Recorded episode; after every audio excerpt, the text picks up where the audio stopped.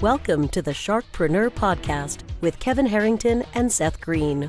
Kevin Harrington is the inventor of the infomercial, one of the original sharks from the hit TV show Shark Tank, and has generated over $5 billion in TV and digital direct response sales. Seth Greene is the world's first trusted authority on cutting edge direct response marketing, a best selling author, and the only three time Marketer of the Year nominee. On the podcast, Kevin and Seth interview sharkpreneurs who share straight talk on what it takes to explode your business. Why do so many businesses struggle while others seem to explode overnight? Do you wish you had the secret to this type of exponential growth?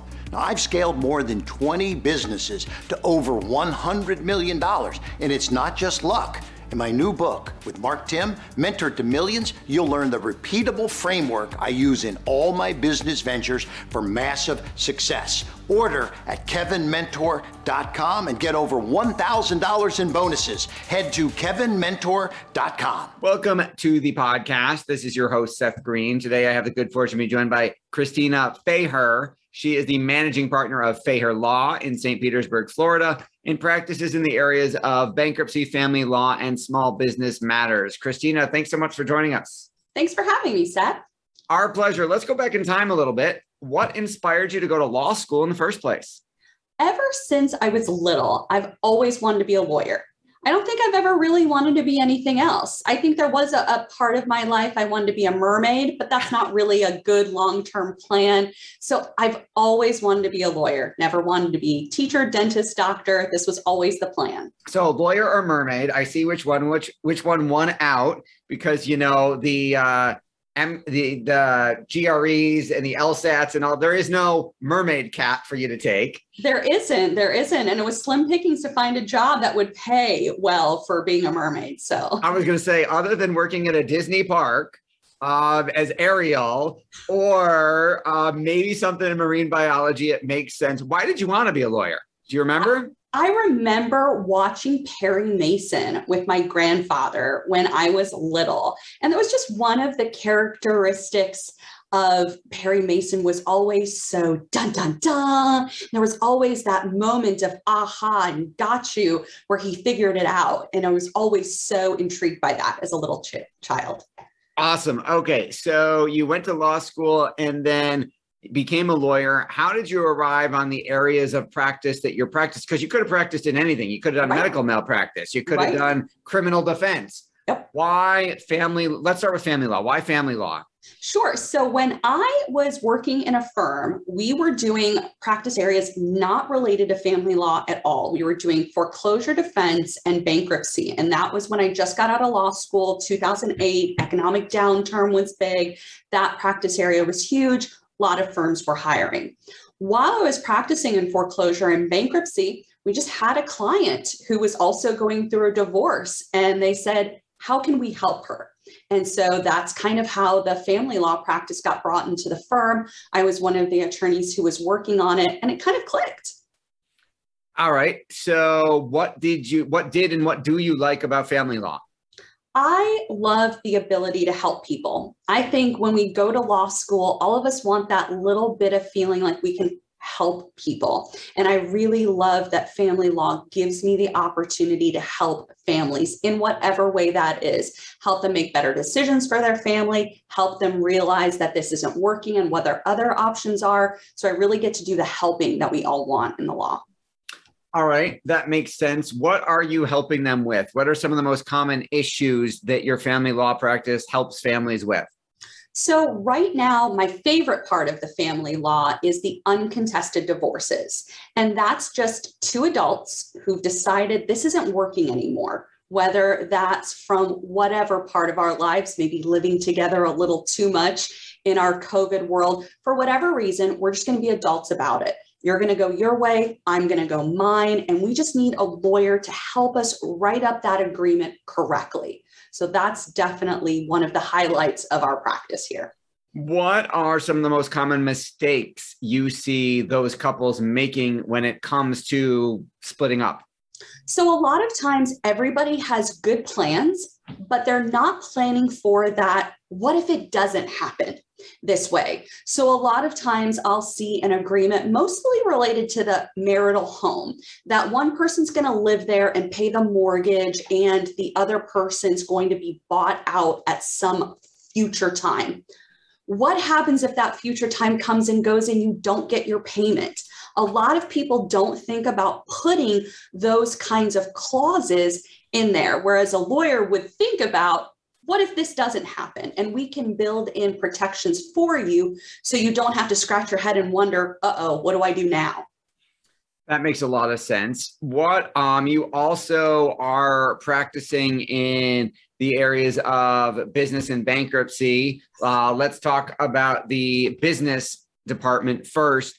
What does business law mean to you? If someone asks you, what is being a business lawyer? Do what do you do? How do you help people? What's the answer to that? Sure. So I actually come in on the end of things. So my business practice is really in the uh oh, this didn't work out. Um, we're seeing that a lot right now with restaurants who are struggling, and also a lot of brick and mortar stores who just can't make it in this this covid world that we're living in so our focus on businesses helps to look at what are our wind down options what are our closing options and should we consider filing bankruptcy for the business to kind of make it a, a cleaner close. Can you expand on that a little bit? When you said like the wind down process, I'm assuming that's a business going out of business as opposed to a business selling to another buyer or something like that, right? Correct. We're not seeing a lot of businesses being purchased right now. I think everybody in this economy is just kind of shell shocked and nobody wants to make any sudden moves. So, when we wind down businesses, when we counsel our businesses to do that, what we're really looking to do is see do you have assets? Can you get rid of anything? Can you have assets that can be liquidated? Can you sell off any property? What money is there going to be left to pay you as the business owner, employees if you owe them wages? Kind of really taking a holistic look at what the problem is and how we can best solve it. So, does that also segue into the bankruptcy side of your practice? Very much so. So, in our bankruptcy practice, we counsel businesses both for closing, shutting it down, and we also counsel businesses as to how you might be able to reorganize your debt and keep operating. And so, that's really the difference between a Chapter 7 bankruptcy for a business, closing it down, liquidating it, stopping operations or a chapter 11 which helps reorganize the business's debts and allows them continue to operate. So a lot of times we see that if you have a balloon payment for your mortgage for the real estate that you have. If you because of covid maybe got behind on some of your expenses and now that's turned to debt a chapter 11 can help you reorganize get back on track on a more reasonable repayment schedule do you ever have any that encompass all three? There's the we're getting divorced, we're going business is closing, and we're getting bankrupt, and maybe the business stress contributed to the marital stress. Certainly, and that's exactly what happens. People who tend to have problems in business bring that home and that affects the marital relationship. Same thing if you have problems in the marital relationship, you take that to work. And as much as we'd love to keep everything separate, it's kind of our human nature. So that can certainly come up when business is bad. You're trying to figure out do we close it down? Do we continue to operate? And what effects are that going to have also on the divorce if we're splitting that up? Or did we both own the business and now we have to split the business? Who's going to keep running it? Who's not? Are they going to get paid out? Are they going to stay on as an employee? All those sorts of things really need to be hammered out and which is why it's important to have an attorney who understands the different facets. Yeah that makes a lot of sense. When it comes to the business side i mean what are some of the biggest mistakes you see business owners making when trying to find a way out from something that's not working? The worst mistake i see is the just lock the front door and walk away.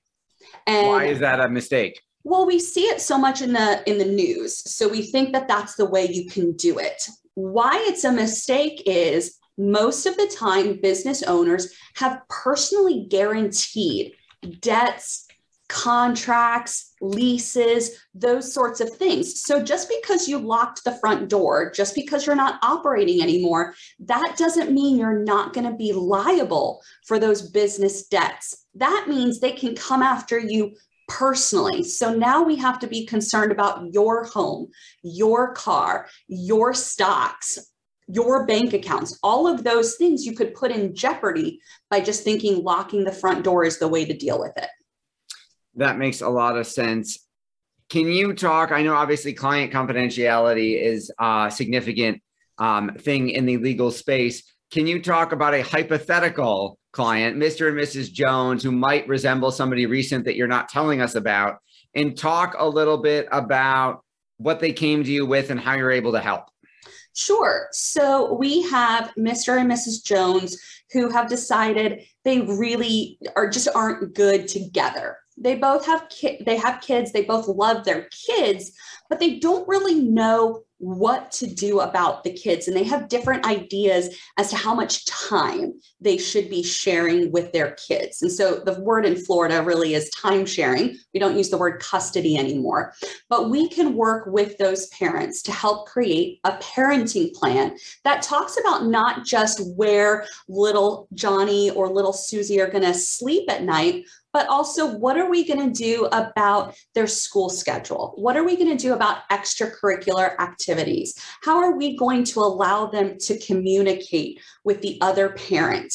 And all of those details that sometimes slip our minds you know, we just want to think about okay, where is Johnny going to sleep at night? Whether who's going to pay for Susie's braces, but we get to think about all of the details so that the parents going forward have a really clear picture of what that schedule looks like. And that structure is going to be super important to the kids to keep some kind of routine through this big change in their lives when their parents aren't in the same household.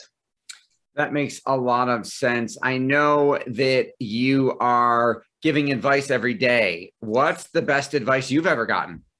The best advice ever gotten was don't be too big for your britches.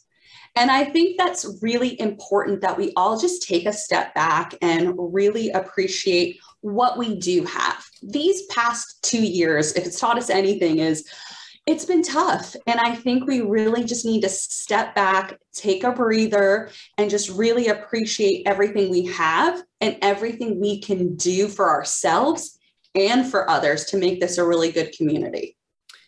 Ah, that's great advice. If you could go back in time and give yourself some advice from when you started, knowing what you know now, what would you tell yourself?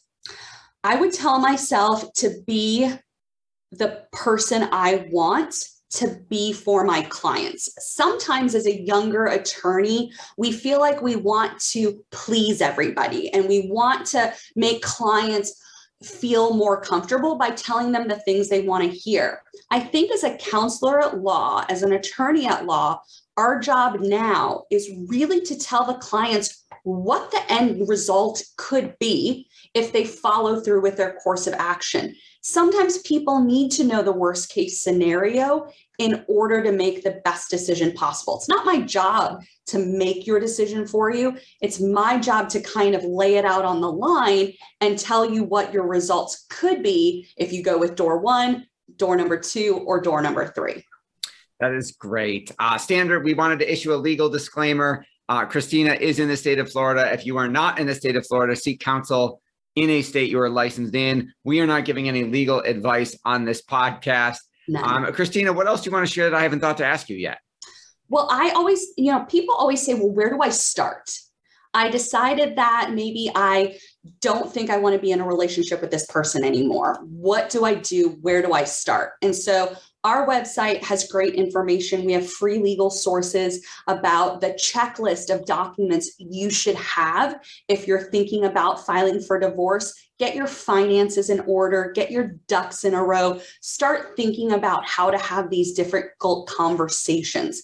And so, definitely going out to reputable sources to find those first steps how to have those conversations and what what mental place you need to be in to decide whether you want to stay in this relationship or whether you're ready to go And for our folks watching and listening who want to learn more about you and Feher Law, where's the best place for them to go? All of our information is at www.feherlaw.com. That's F like Frank, E H E R L A W.com. You can get in touch with us there. You can schedule a consultation. You can read our blog, get free resources, review our frequently asked questions. It's all there. All right. Well, then this has been Seth Greene with Kristina Feher of Feher Law. Uh, special shout out to Robert Lehman, the financial advisor who introduced us. Kristina, thanks so much for joining us. Thanks, Seth. Thanks to everybody for watching or listening. We will see you or talk to you next time. Do you need money to fund your idea, product, or service?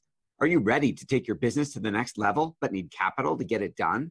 Kevin Harrington has heard more than 50,000 pitches and knows how to help you make the perfect pitch to get the funding for your entrepreneurial dream. He's distilled the process down in his perfect pitch cheat sheet, and it's yours for free. Just text pitch to him right now at 727 888 2100. Text pitch to 727 888 2100 right now and claim your free perfect pitch cheat sheet.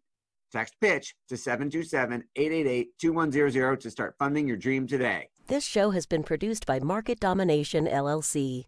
To discover how you can have your own show completely done for you and turn it into a real published book and become the authority in your marketplace, go to www.marketdominationllc.com slash podcast offer. This podcast is a part of the C Suite Radio Network. For more top business podcasts, visit c-suiteradio.com.